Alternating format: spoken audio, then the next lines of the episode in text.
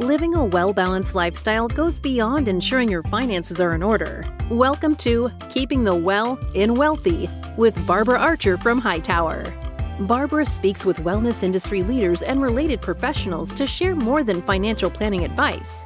She addresses your questions about living a healthy lifestyle at any age. Learn how to gracefully maneuver life's challenges with support and resources to guide you along the way. Barbara and the team at Hightower help you make a plan, make an investment, and make a difference in your own wealth and well being, and in your families, and within your community. Thank you for listening to Keeping the Well in Wealthy with Barbara Archer, sponsored by Hightower. Now, on to the show. Hello, and welcome to Keeping the Well in Wealthy with your host, Barbara Archer from Hightower. Barbara, how are you? I am terrific today. How are you, Eric?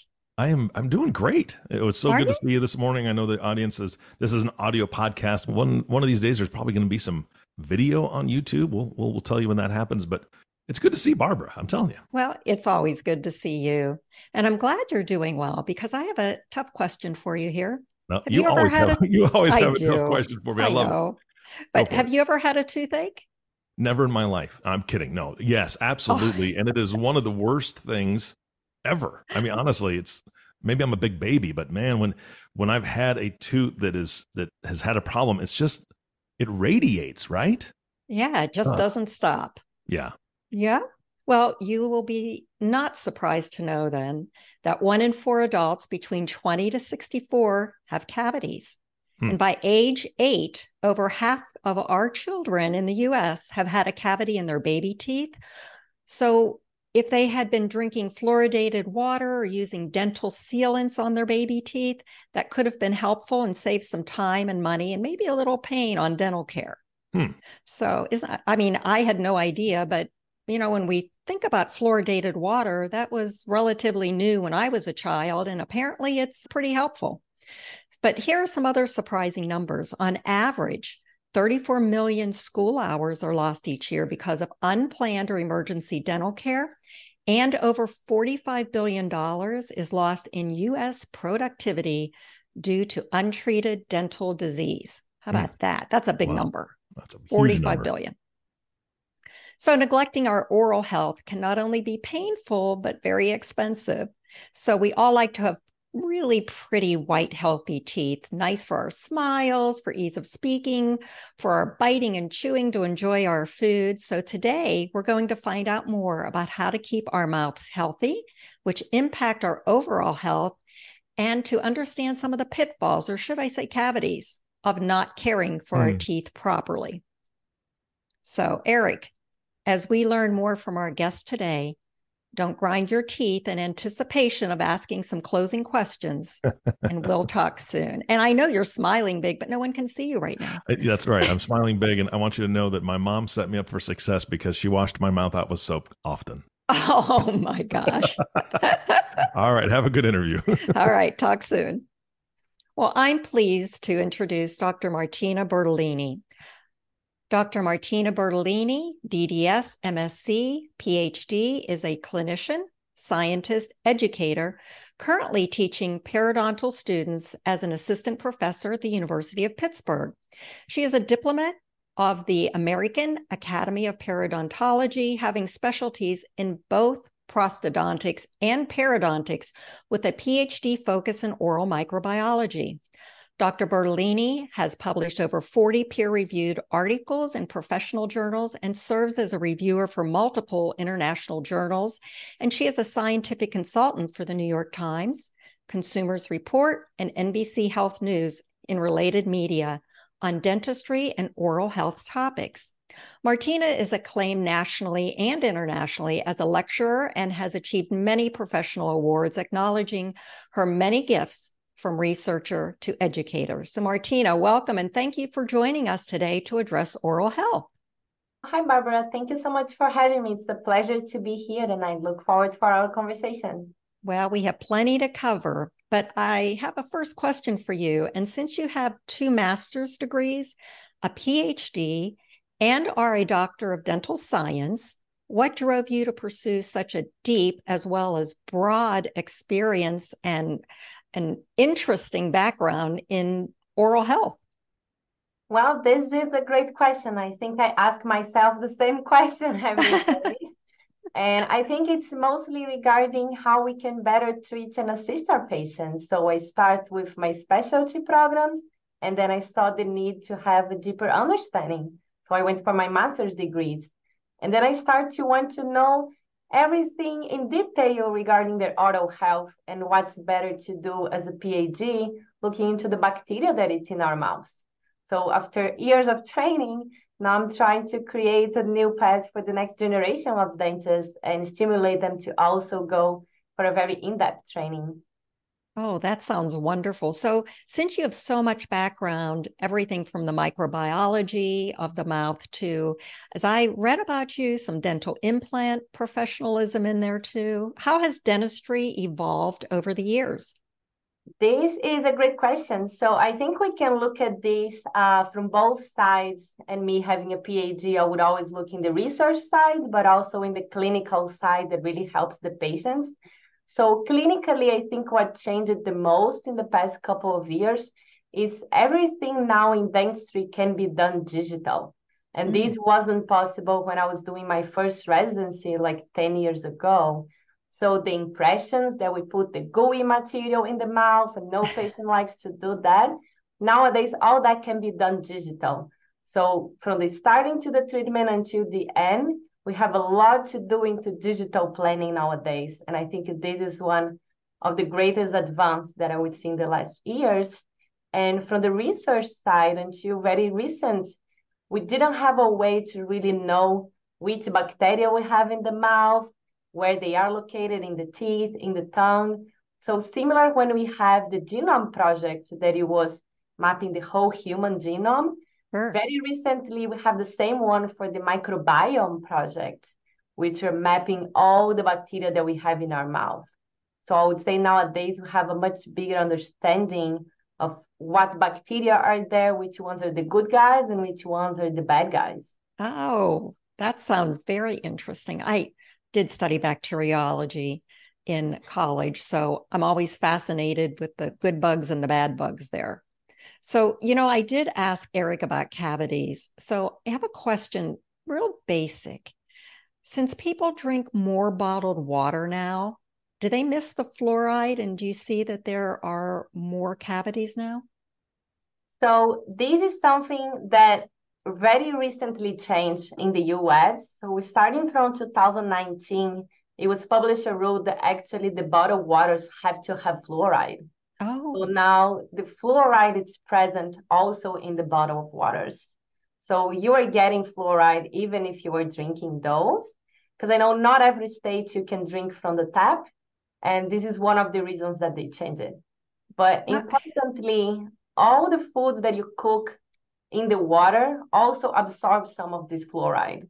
So you would oh. be ingesting and have access to it through the food.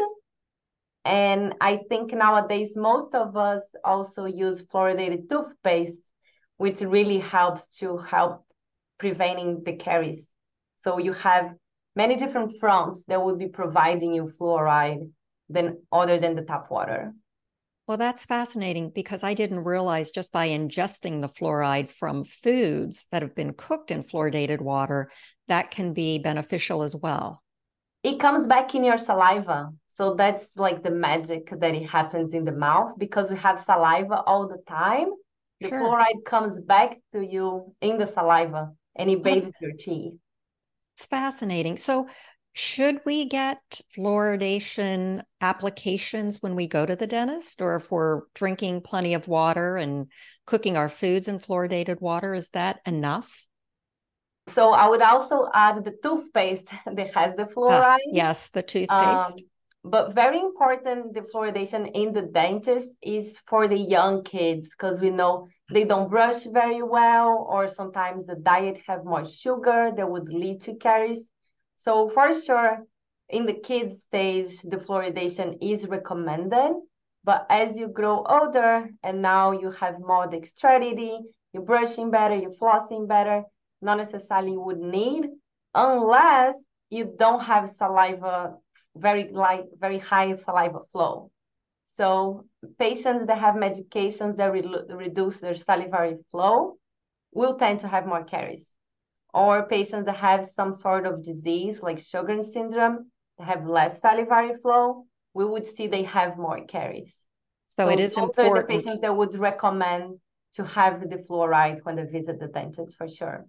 Well, so it is important that your dentist knows your health history as well, then. So that Absolutely. helps them make those decisions. Yes, you know, medications, anything. In my office yesterday, we had a young woman who was talking about having her wisdom teeth out. So I have a question about wisdom teeth. They don't seem so smart. So is it still recommended to have them pulled around 18 to 20 years old? And if so, why or why not? Actually, they seem smart, the wisdom teeth, because more recently we have more people that do not have those teeth anymore. So in the what? past, wait a minute, everybody would have four of yes. the teeth. And yes. nowadays, in the young generations, it's very common for them to just have one or two. So oh evolution oh has been kicking in a way that it's not needed anymore. And many young patients do not have all of them. I only had two. Oh, and my brother my didn't have any. And I see on younger patients more and more they don't have the wisdom teeth. But if that you do have, we still recommend them to be taken out because okay. also through evolution, our jaws are becoming smaller. So in many patients, they do not have space to grow and they just cause issues, they cause pain, they can push your teeth to the front as they come out. So they're still recommended to be removed if you think you're not going to have this space in your oral cavity in the jaw for them to erupt. Oh, well, thank you for that. But it's fascinating too that you're telling us that fewer and fewer people have all four wisdom teeth. That's mm-hmm. just I guess evolution. Maybe we are getting smarter, or our wisdom teeth are.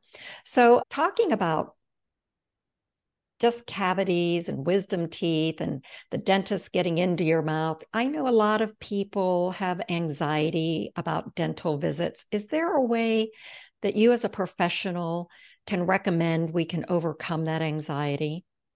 Yeah, so there are many ways to overcome this anxiety. And of course, the medication way is very well known. Like you can get sedation, you can have medications that will make you more sleepy during a specific appointment. But what we really recommend is for you to have an open conversation with the patient in a way that the patient understand what needs to be done and how that will be done. So if the patient knows exactly what to expect for each dental visit, these alone can reduce the anxiety a lot because I think most of the anxiety coming from the fear of the unknown. They don't know mm-hmm. if they're coming in for a surgery. They don't know if the procedure is going to hurt. They don't know how the recovery time could be. So, uh, open communication is always the first line that we have to really make the patient feel comfortable. And then, with that, you can offer anything in your office that can make the patient feel comfortable. Does the patient like music? we can put some music to be playing on the day off. Mm. Does the patient have any specific request of even the flavor of the numbing jelly that we're gonna use it? Oh. Some patients like to make sure it's nice and minty. Some patients like to make sure it's a strawberry flavor. So they start with a good experience before we even start the procedure. And I didn't know we had a choice on that. Good to know. there are many flavors, yes. So I like to ask, so the patients also feel in control. So if they feel they are in control of everything that will happen during the visit, this alone makes the anxiety decrease. Well, sure. And, Communication helps a lot. I guess understanding that would be that would maybe make the grip on the armrest a little less grippy. yes. And then of course, if it's still after that the patient says, you know, I'm still really nervous for coming surgery, then we can think of the laughing gas that can make them more relaxed. Sure. Or we can think of other sedations that would include medications, even oral or in the veins. But this is always some secondary thing that we think about. First, we want to make sure we can reduce the patient anxiety just by understanding what's going on. Well, and some people just even coming into the dental office, they know they have sensitive teeth. So, do you have any advice for those people that claim they have sensitive teeth, whether it's to hot or cold, or even when they brush, they get some discomfort? Yeah, so those patients we have to see exactly what you said. Where is it coming from? Is it because of how they brush? It is sensitive. Can we switch them for a very soft toothbrush? Some patients don't even recognize that they're using very hard bristles and it's really wearing off the protection layer of the tooth. Mm. Or does the patient have a very acidic diet? Are they taking everything with lemon juice? Are they drinking orange juice all day? So the acidic always takes away as well the protection around the tooth and it can make them more sensitive. Or are they grinding their teeth at night and now they're wearing off? So we have to see what would be causing this sensitivity and how we can better address for the patient. So sometimes it's, it's their habits we have to change, or it could be caries, or it could be the roots are showing. And based on what it is, then we recommend a specific treatment. Well, you mentioned foods such as high acidic foods, or you also mentioned with children high sugar content in some of the foods they may be eating. So, what can you tell us about diet and what role that plays in oral health? Yeah, this is something that affects all of us because you're eating all day, either a snack or something that we want to sweet after eating food. So this has to be kept in mind that whenever you eat something with a lot of sugar, the bacteria in our mouth will transform this sugar in acids. So even if your diet's not reaching acidic foods, like we just said, the lemon, the orange juice, a lot of sugars will become acids. So on this way, it's how many people get caries. They're doing snacks all day, and those snacks keep becoming acidic and acidic many times a day. So we always say if you love sugar, you have to not always limit the amount of sugar that you're gonna eat, but also the frequency that you eat a day. I would much rather you to have a big dessert after lunch and a big dessert after dinner than snacking all day something sweet in little portions all day. Yeah. So otherwise, if you're doing that, you're just bathing your teeth in sugar, and yes, it and it becomes acid. acidic sure. all day. Sure. So those are the kids that tend to have more caries because you're not gonna brush 20 times a day if you eat 20 gum snacks, right? Right. So right. You have to try to limit the consumption for the times that you know you're going to be able to brush after and limited times a day. Well, we've talked a little bit about diet. What about genetics? Does that play any role in oral health or are we all self sufficient? So it definitely plays a role. And as we said before, some syndromes might cause you to don't have enough salivary flow. So mm. now all these acidic substances that are touching your tooth, they're not going to be washed out. So this is for caries. But another big concerns are the gum disease, the inflammation, also known as periodontitis. So on this side also, we might have a patient that is more susceptible and it can be due to genetics. So there are a couple of syndromes also that the patient will have reduced neutrophil counts, which are the white blood cells or the cells that cause the defense. So if you don't have the first line of defense, whenever a bacteria touches the gums, now the bacteria will just grow and grow, and you're gonna have inflammation, you're gonna have bleeding, you're gonna have bone loss. So many patients that have a genetic disease that makes them slightly immunosuppressed will tend to have more gum disease. And so some of the symptoms of gum disease is bleeding, I guess, whenever you're brushing. So you can have some bleeding, some do you have loose teeth? Exactly. So it starts with the bleeding, and okay. many patients, when they see the bleeding, even when they floss or when they brush, they'll freak out and they'll think, oh, I'm hurting my gums. I should avoid this area. I shouldn't brush there too much. I shouldn't floss it too much. But it's quite the opposite. It's bleeding because there is already bacteria there and already inflammation is setting in. So if you see a bleeding point, you have to brush and floss there more often to try to get rid of it. So the inflammation is just the first sign that we see as a bleeding, but the gums can become more puffy, they can become more red, you can see it. And then once you start losing bone, now your teeth might start to move. And you can see they might be having some mobility during the day if you're chewing some foods. And sometimes they move away from their positions. So when the patients come and they say, for some reason, my, my teeth are moving out so much and they used to not be. And we take an x ray and we see the bone levels are already 50% gone. Oh my gosh. So that means the disease has been going on for so long and it needs to be addressed, right? Oh, absolutely. So is twice a day brushing can we just floss once a day? What's the recommendation now? Yes, so at least, and those recommendations are most based on cavities, which are the most common problem that we see. Sure. You should be able to brush twice a day and floss at least once a day. And this once a day for flossing, we usually recommend it to be done at night. And the reason being is when we sleep, our salivary flow reduces a lot. So remember, we have mm. to hmm. have the saliva bathing and washing the teeth if you go to sleep and there's food in between the teeth, that's the moment that the bacteria will grow and all the acidic environment will increase for eight to 10 hours, depending on how long you're sleeping, right? So ideally, if you are in a rush, make sure you floss before you go to bed. It's more important than in the morning, for example. Well, that's important to know. So, flossing at night.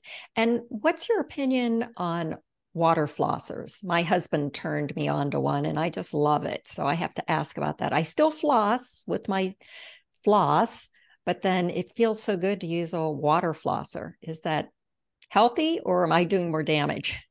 Now, this is great. And the water flossers have been getting better and better over the years. In the past, their pressure of water would not be good enough to remove food debris or bacteria from in the middle of your teeth. So nowadays they have become so strong that we really see that makes a difference. So if that is a patient that doesn't like to floss or has any like hand problem, arthritis, sometimes the patients cannot hold a very delicate flosser, or if they're amputees, or if they have any issue, they cannot really floss, the water flossers is a great alternative. And oh. for the patients that just want to be more motivated on something that they like, the water flosser is also a great alternative.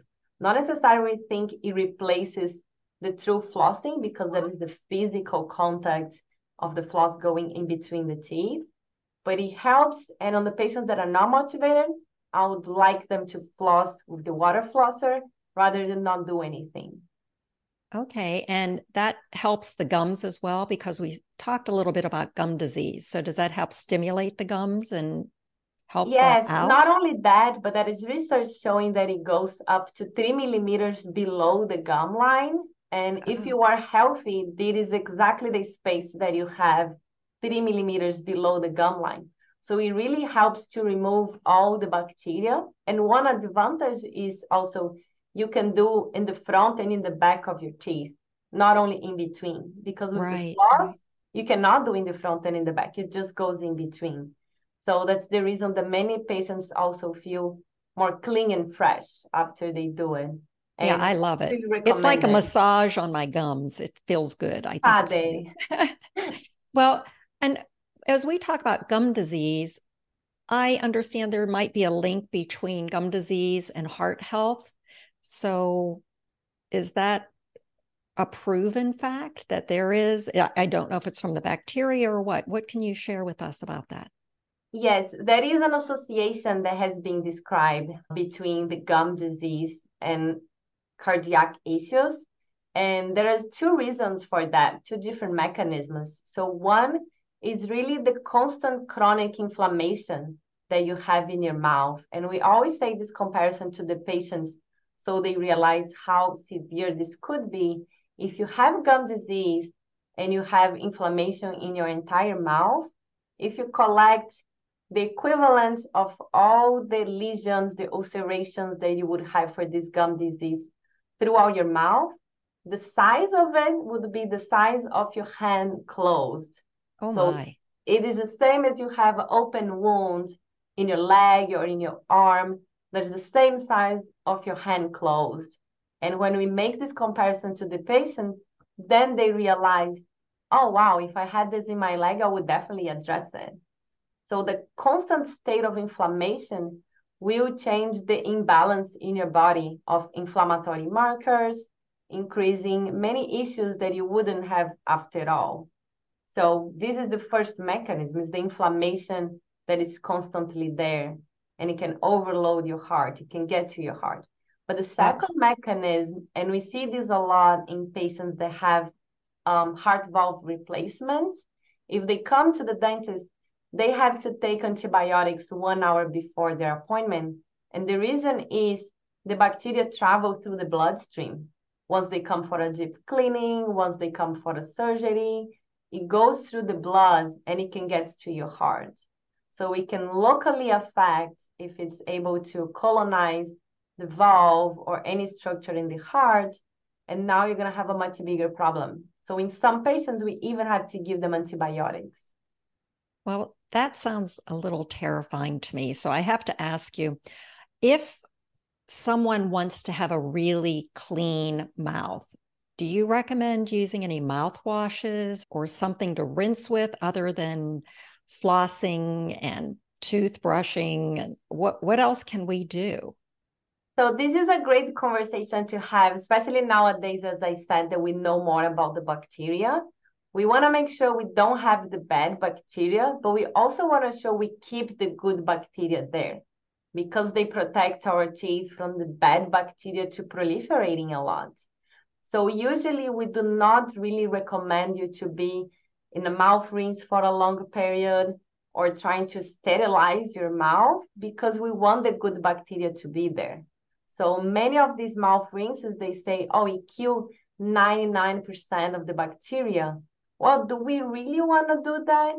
Because in some patients, when they take antibiotics for so long and it kill all their bacteria, oh, then yes. they have a fungal infection. So now you might have oral candidiasis or any other problem elsewhere, even like lower GI tract, you can have a fungal infection. So not necessarily we want to wipe out all the bacteria, but some mouth rinses, with that said, has high fluoride. So for the patients that need the fluoride supplement, if they don't have saliva, if they have any other systemic issue, that can be a good adjunct. Uh, but so without again, knowing the needs, I would mm-hmm. not recommend something not specifically for the patient. Okay, a healthy person doesn't need to use uh, a rinse after yeah. they brush. Okay, so other gum disease links with other health issues that we should be aware of? Yeah, so the two big ones, and then it's the other way around, not the dental disease causing an issue, but it's a systemic issue causing the dental disease. The two big ones are smoking and the diabetes. So patients that smoke more than 10 cigarettes a day they tend to have more periodontal disease or the gum disease, right? And the reason is again in their mouth, the nicotine and all the other toxic things that are in the cigarette and also on the vapings, they're very common oh. right now. They cause a local immunosuppression on your mouth. So now, as we said, one bacteria will get there, and there is no host immune response. Like the patient cannot fight that infection. So now so another reason to not smoke and not vape. Thank you. One exactly. more reason we can add that to. Because we say smoking and the patients usually go to cigarettes and they say, Oh, I don't do cigarettes. And then they leave the consult and they take out of the pocket a vaping and they're vaping all day. So we start to emphasize the vaping is also not a good idea. And, and you said diabetes? Yes, the other one is the diabetes if it's not well controlled, right? So if the patient has the medication, the patient has been taking and he knows the glucose levels is as normal as a patient that doesn't have diabetes, great. The patient is doing awesome. But if the patient is taking too many sugary foods, patient's not taking the medications as they should, they will also have gum disease because it reduces your healing potential. You know, like the mm. most common is they are always scared if they have anything on their feet that can cause inflammation, oh, sure. that can cause right. ulceration. They know that's not going to heal properly.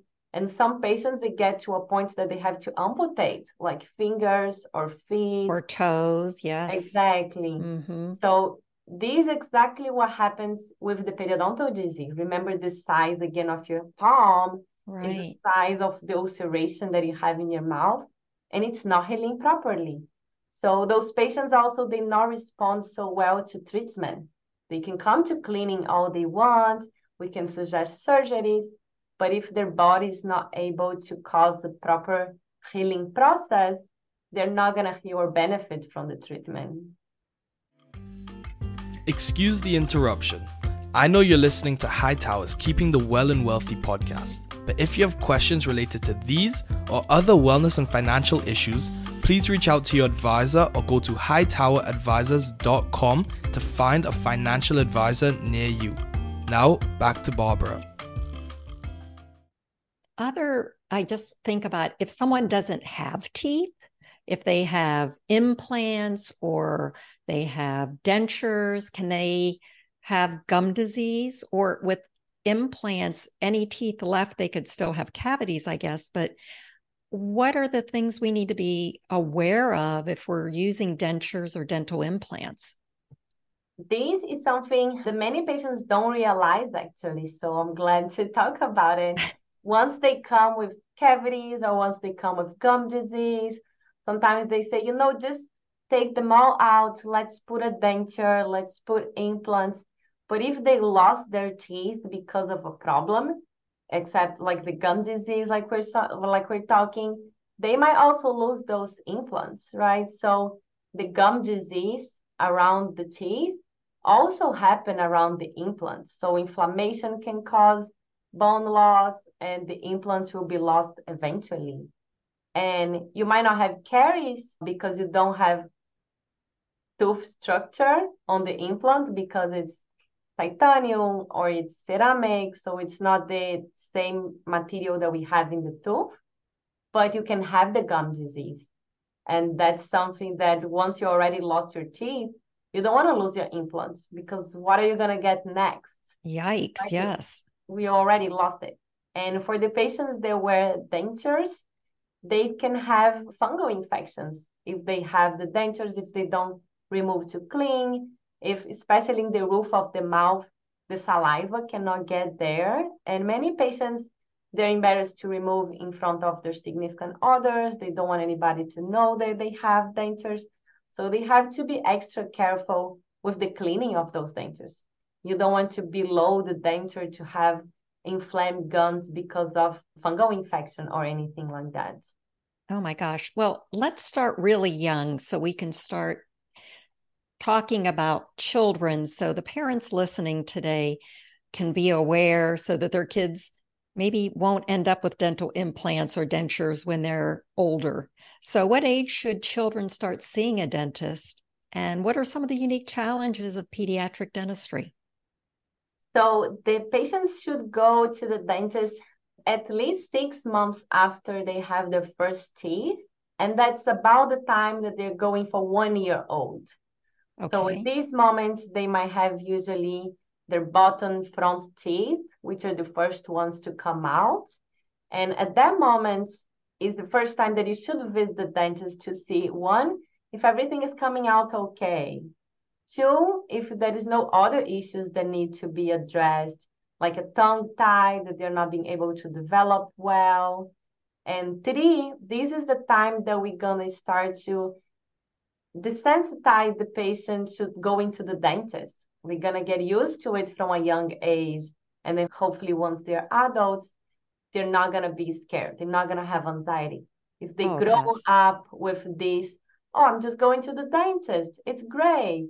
So we give them little toys at the end. We like do a very good positive reinforcement to make that a fun activity, a place that they like to go and they'll look forward to it.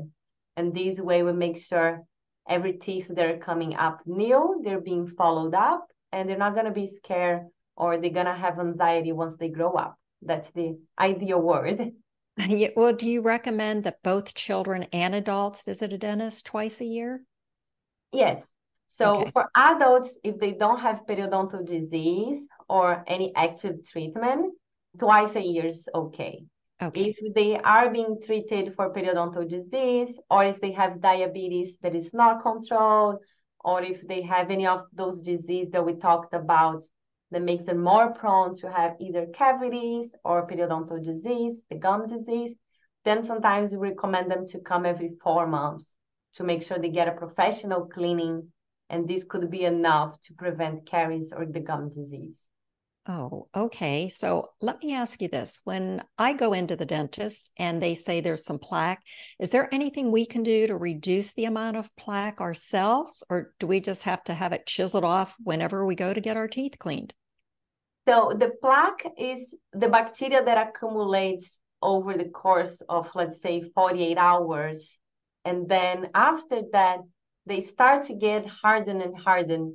And now they're stuck to the tooth. And that's what we call calculus.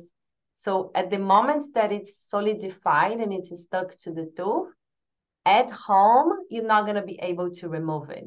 Hmm. So the idea is you have to be brushing and flossing often in order to avoid this plaque to mineralize and become a hard tissue.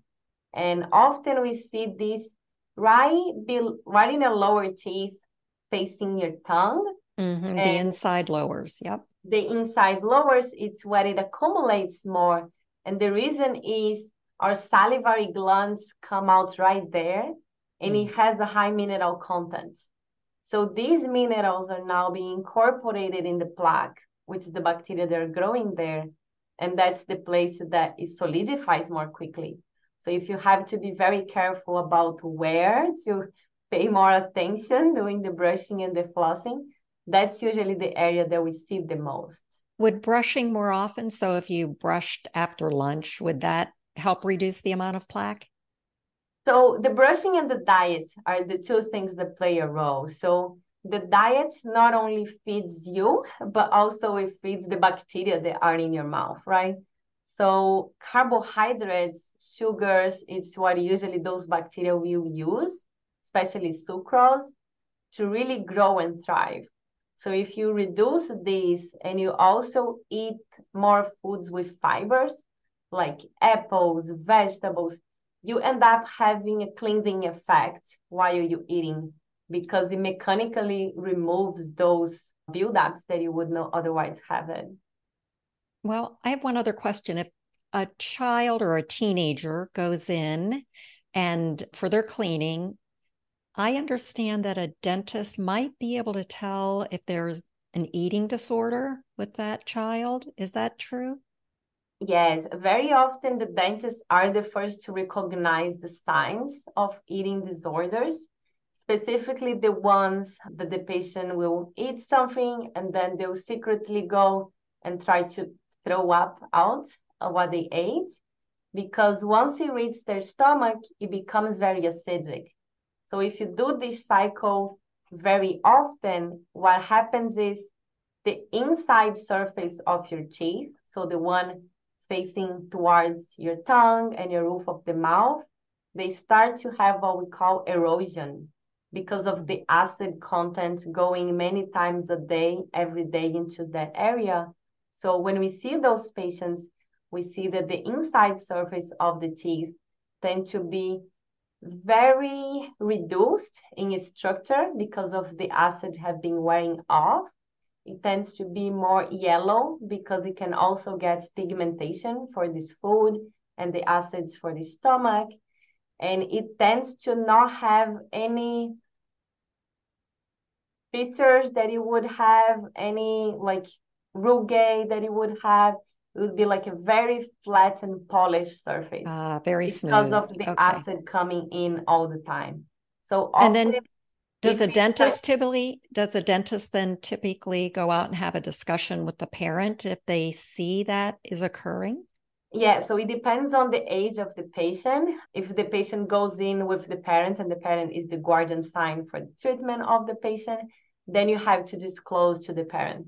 If the patient is older and it's signing its own treatment plan, then you discuss with the patient itself. And you would be surprised that we see this a lot in women that are on their 20s, late 20s, mm. because it's the body image that many people see nowadays that they want to be skinnier and skinnier. And we have to be the ones bringing this up in a very comforting way for those patients because we don't want them to feel judged. We want them to feel that we can help and we see what's going on. And then we try to start this discussion with the patient. Gosh, part dentist, part therapist, huh? Pretty exactly. tough. well, we, we um, do recommend the therapy though, like if seen needed, and also we increase the fluoride content for those patients to try okay. to reduce a little bit of this erosion. Oh, so you do have some help you can give them along the way as well. Now, you've mentioned caries, and I've called them cavities. And I know they've changed what the filling that's been used over time. How has that changed and what is currently being used? Yeah, so new technologies, right? When we start the podcast, we talk about the digital dentistry and everything being done digital. Um, nowadays, we can even make those in the office. They can be milled out of a block of zirconia, they can be milled out of a block of ceramic. So in the past, the majority of those fillings and crowns would be metal based because it was what was more accessible and it was what it was most useful long term because it's very rigid and you're chewing on it every day. So the metallic ones that we see a lot of patients still haven't, they used to be very often used because the white ones, the composite materials, they're not as strong. So we wouldn't recommend it in the back teeth because you're chewing on them. But we do use them a lot in the front teeth because it's a more static area. Yeah, it's prettier. But, but nowadays, the technology developed in a way that those materials became very strong as well. So we are able to provide all white materials either for the back teeth or for the front teeth. Well, speaking of white, the and what is that? It's porcelain or what's the product? It's, yeah, so it's a kind of ceramic, ceramic, and we're gonna have many different ones. So we have like zirconia, or we have a glass ceramic, and they will vary depend also on how hard you need them to be. If you're doing a bridge and it's two teeth combined and the mid part is floating, we need something very hard. So zirconia is what it's close in hardness as you would have for the metal. But if you're wow. doing a front tooth, and you only want it to be perfectly transparent, merging with your other teeth, then we use a different kind of ceramic that doesn't need to be so strong, but it's more aesthetically pleasing for the patient. Well, we're talking about aesthetically pleasing. So I want to talk a little bit about cosmetic dentistry. So, what do you think about at home whitening products? What's your opinion? So, I think they're great, but they have to be very well recommended by a dentist to begin with because sometimes you think your teeth are just yellow and you can just whiten them, but you might have a bigger problem going on that needs to be addressed. Or sometimes you already have some existing fillings and you buy that home product, which is just going to make your tooth look whiter, but not the fillings. So now you might end up with one tooth much darker than all others because it was a crown and you didn't even remember that it was a crown. Oh, yes. Or you had fillings in different portions of your teeth and they're not going to get whiter. So this has to be well coordinated with your dentist because you might have to change the existing fillings that you have. You might have to change the existing crowns that you have. So now it's a lot that you have to take into consideration other than just, oh, I saw this pharmacy, I'm going to buy it, I'm going to try it. And then something else is very often you need a personalized tray for your bite, for the perfect shape of your teeth. And this can only be done well um, by a dentist. So what we see a lot, if you look into the reviews of those like online that you can buy or in the pharmacy, is oh no, my gums are also becoming white. They're getting oh. burned that's either you're using too much product or you need a personalized tray that will just be perfect for your teeth and you're not going to have any extra material reaching the gums. And this is what we see a lot. And sometimes the patients come to the office already with this issue And they did it so often that it can cause necrosis, like you can lose the tissue there. So a problem that it was very easy to resolve, just a little whitening, now you might end up needing gum surgery. Oh my gosh. So it has to be, I love the product, but it has to be well recommended and you have to use it with an assistant of a professional. Well, and that's good for our listeners to learn about self whitening. Because I don't want to do any damage personally to my gums, and I don't think anyone out there wants to either. Dental surgery sounds, gum surgery sounds unpleasant. Well, and speaking of other types of surgery, if someone chooses to have a dental implant, well, first of all, an implant versus an apparatus like bridges or dentures, how do you choose what's appropriate for someone? So many things to consider, including aesthetics, how much the patient really cares about the aesthetics, he wants to be perfect, on how much the patient's like, you know, I just wanted to, I have been through enough. I don't want to do more surgeries. I lost those teeth, let's say in a car accident. It was already too traumatizing. I just want to be able to chew again. So first, consider the patient sitting in front of you what are their chief complaints? What are they looking for? And then if they say oh i would love to have an implant done. I don't want to be removing anything. I don't want to have my tooth shaved to put a bridge. So then we start to see do the patient have bone enough to place the implant because we care about how it looks when they smile but the implant itself is the screw that goes into the bone so we need to have a plan to make sure you have the bone or we can build the bone again. And some patients, they might want the bridge work, which what we said, we make a preparation in a tooth next to it, in a tooth on the other side of the space. And now you have a floating tooth that is your missing teeth that we're replacing. But if both of your teeth neighbor to it, they're perfect. They don't have a filling, they don't have a crown, they don't have anything we usually advise against it because you're going to be shaving perfectly healthy teeth oh. to replace one single tooth that you could do with an implant. With an implant. Got it. and it. if the patient has a lot of missing teeth, now we are looking into either many bridges or something that can be removable. So the removal partial dentures.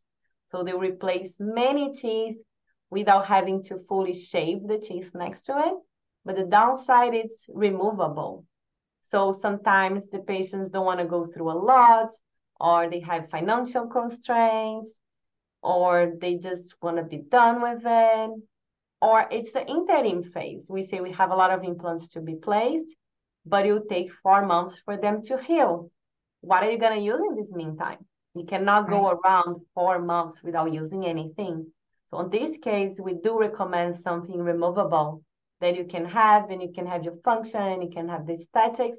But it's temporary. While you're working on the implants, while okay. implants so are integrating in the bone. Wow. So that is a longer process. Well, what about do you run into, I know you must, TMJ problems with jaw issues or someone grinding their teeth? How do you help someone out with that? Yes, so this became very common during the pandemic. People were so stressed, they start to grind their teeth more without even noticing. They start to have clenching during the day because they're so stressed of everything going on. And what we saw as a result was people coming with the TMJ pain, which is the pain right where your jaw connects near your ears. So some people don't even know that this is TMJ. They think it's headache. They think it's something on their ears. So we have to be able to isolate all the factors and realize where it's coming from. And sometimes they clench so hard during the day that we start to see some teeth breaking. So the patients came back after the pandemic and they have broken tooth or they have broken fillings and restorations or crowns because they have been clenching so much. So first thing is we have to see what it's causing, if the patient is stressed, what they can do to alleviate that. But from our side, there are many night guards that we use that are appliances that you use either during your day, if you're clenching during the day, or when you go to bed to sleep to make sure you're not grinding the teeth while you sleep. And you put that before you go to bed, and that will one protect your teeth so you're not grinding them away. And two, it can help to stabilize your jaw in a position that it's not going to hurt as much. And be more comfortable. And be wow. more comfortable yes. So i myself use one. I'm a stressed out person. Oh i have gosh. a night guard. I put it every night and i love it. I feel comfortable with it. I feel like my teeth are spaced up a little bit. And if i don't use it i wake up with headache. And the headaches caused by tmj they usually, as we said, it hurts near the ears and on the side of the heads. Okay. Because the muscles, they're right there, and those muscles are tense all the time. Well, I wear retainers every night, so I guess that keeps me from grinding. but Martinna, you have offered us more than bite sized advice today on oral health. So, just to kind of capture a few of the tips you shared, we need to keep brushing twice daily and floss at least once a day, preferably at night visiting our dentist twice a year for cleaning, being aware of sensitive gums, bleeding, or loose teeth, and being cautious at at home whitening products. And gosh, there's just so much more we could talk about today. I'm sorry we're running out of time, but I have one more question for you before Eric joins us. And that is how do you keep your well and wealthy? Well, recently I got into latte art, and it's something that it makes the time goes by and i think it's fun. I make all this fun with oat milk. I made all this fun with almond milk. And i just try to draw new things on my coffee every morning. Oh that's so fun. I saw some of the photos. It's very pretty. You're getting to be quite talented i must say. We'll have to get together when i'm back home in pittsburgh and we can get together and you can teach me how to do that. I'll make one for you. The best that would be fun. the one at the end you can drink it.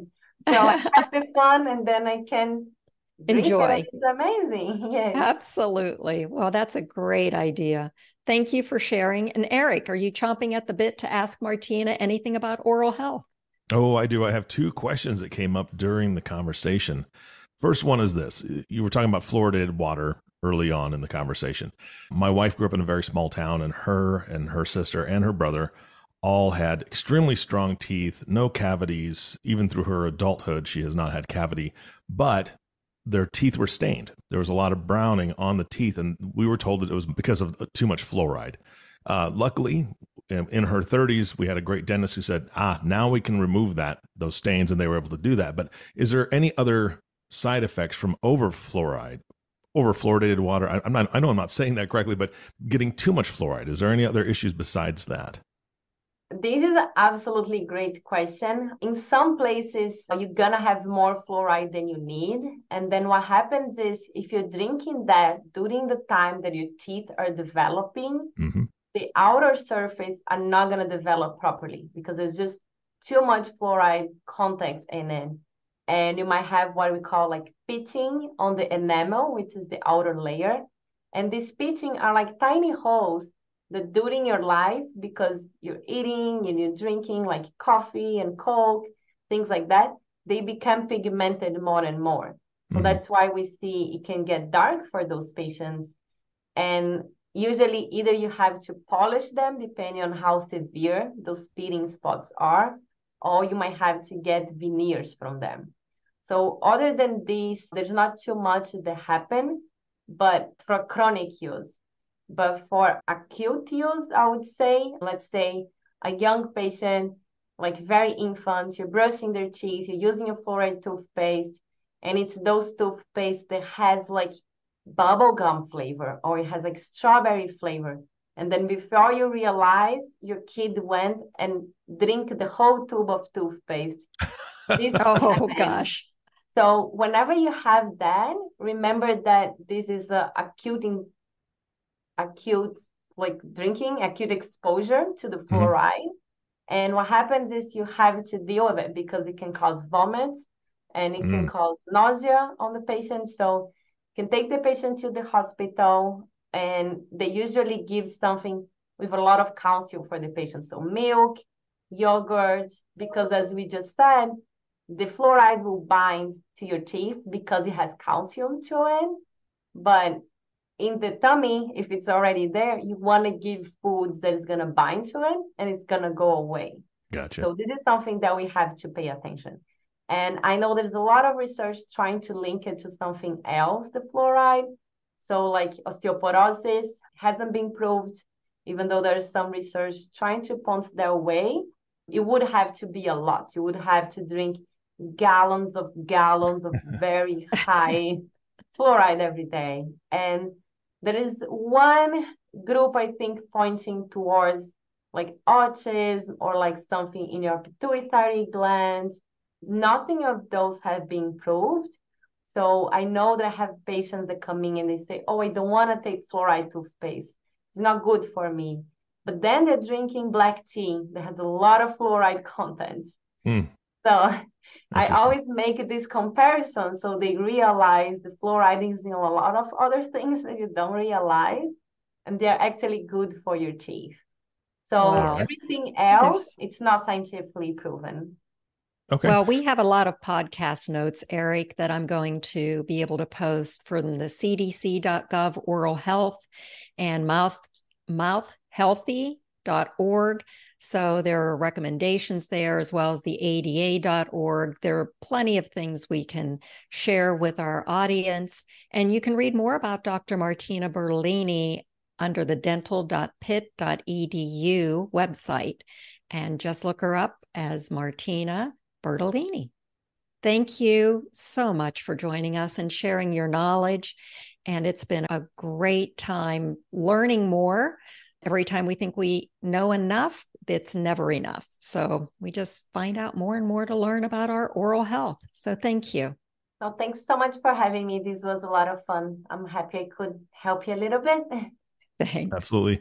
Martinna, I just want to echo what you said. Thank you so much for being on the show. And of course, Barbara, thank you so much for facilitating this show and bringing great guests to the audience. And our last thank you goes to you, of course, the listening audience. Thank you so much for tuning in and listening to the Keeping the Well in Wealthy with Barbara Archer. If you have not subscribed to the podcast yet, please click the subscribe now button below. This way, when Barbara comes out with a new podcast, it'll show up directly on your listening device. And we humbly ask you to share the podcast, rate it, and leave a review, as this actually does help others find the show. Again, thank you so much for listening today. For everyone at Hightower, this is Eric Johnson reminding you to go out in the world and make a difference. And we'll see you next time. Thank you for listening to Keeping the Well in Wealthy with Barbara Archer, sponsored by Hightower. Click the follow button to be notified when new episodes become available. The information covered and posted represents the views and opinions of the guest and does not necessarily represent the views or opinions of Hightower Wealth Advisors. The content has been made available for informational and educational purposes only. The content is not intended to be a substitute for professional investing advice. Always seek the advice of your financial advisor or other qualified financial service provider with any questions you may have regarding your investment planning. Hightower Wealth Advisors is a group comprised of investment professionals registered with Hightower Advisors LLC, an SEC registered investment advisor. Some investment professionals may also be registered with Hightower Securities LLC, member FINRA and SIPC. Advisory services are offered through Hightower Advisors LLC. Securities are offered through Hightower Securities LLC. This is not an offer to buy or sell securities. No investment process is free of risk, and there is no guarantee that the investment process or the investment opportunities referenced herein will be profitable. Past performance is neither indicative nor a guarantee of future results. The investment opportunities referenced herein may not be suitable for all investors. All data or other information referenced herein is from sources believed to be reliable. Any opinions, news, research, analysis, prices, or other data or information contained in this presentation is provided as general market commentary and does not constitute investment advice. Hightower Wealth Advisors and Hightower Advisors LLC or any of its affiliates make no representations or warranties expressed or implied as to the accuracy or completeness of the information or for statements or errors or omissions or results obtained obtained from the use of this information. Hightower Wealth Advisors and Hightower Advisors LLC assume no liability for any action made or taken in reliance on or relating in any way to this information. The information is provided as of the date referenced in the document. Such data and other information are subject to change without notice. This document was created for informational purposes only. The opinions expressed herein are solely those of the authors and do not represent those of Hightower Advisors LLC or any of its affiliates. Hightower Advisors LLC or any of its affiliates do not provide tax or legal advice. This material is not intended or written to provide and should not be relied upon or used as a substitute for tax or legal advice. Information contained herein does not consider an individual's or entity's specific circumstances or applicable governing law, which may vary from jurisdiction to jurisdiction and be subject to change. Clients are urged to consult their tax or legal advisor for related questions.